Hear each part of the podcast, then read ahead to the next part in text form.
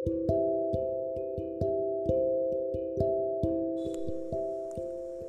Morning नमस्कार।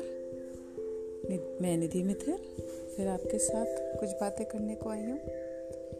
आज मैं आपसे बात करूँगी नेचर की, कि इंसान नेचर से कितना दूर हो गया है। हमको लगता है हम तरक्की कर रहे हैं प्रोग्रेस कर रहे हैं, हम डेवलपमेंट कर रहे हैं, पर हम डेवलपमेंट नहीं कर रहे। हैं हम पतन की ओर जा रहे हैं। हम भगवान ने सृष्टि बनाई, नेचर बनाया तो वो हमारा सबसे पहला टीचर है, नेचर।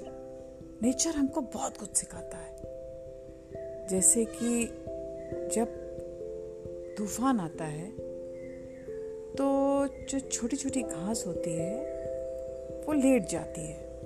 और बड़े बड़े पेड़ टूट जाते हैं।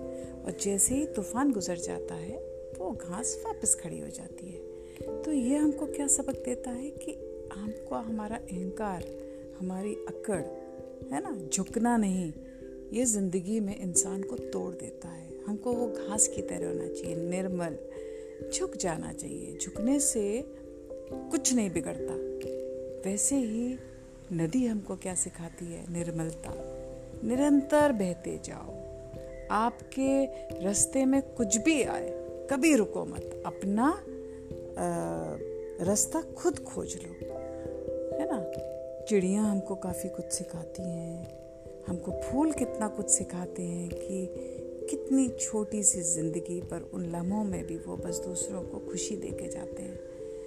पर हम क्या करते हैं? हम हमारे बच्चों को कौन सी शिक्षा देते हैं? हम ये सोचते हैं कि हमारे बच्चे को हम ये बनाएँगे, हम हमारे बच्चे को वो बनाएँगे, हम ये स्कूल में पढ़ाएँगे, हम वो स्कूल में पढ़ाएँगे।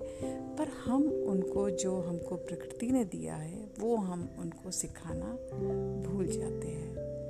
तो ये अभी का तो जो, अभी का जो समय है, वो आँखें खोलने वाला है कि, हम कहाँ पर खड़े हैं आज?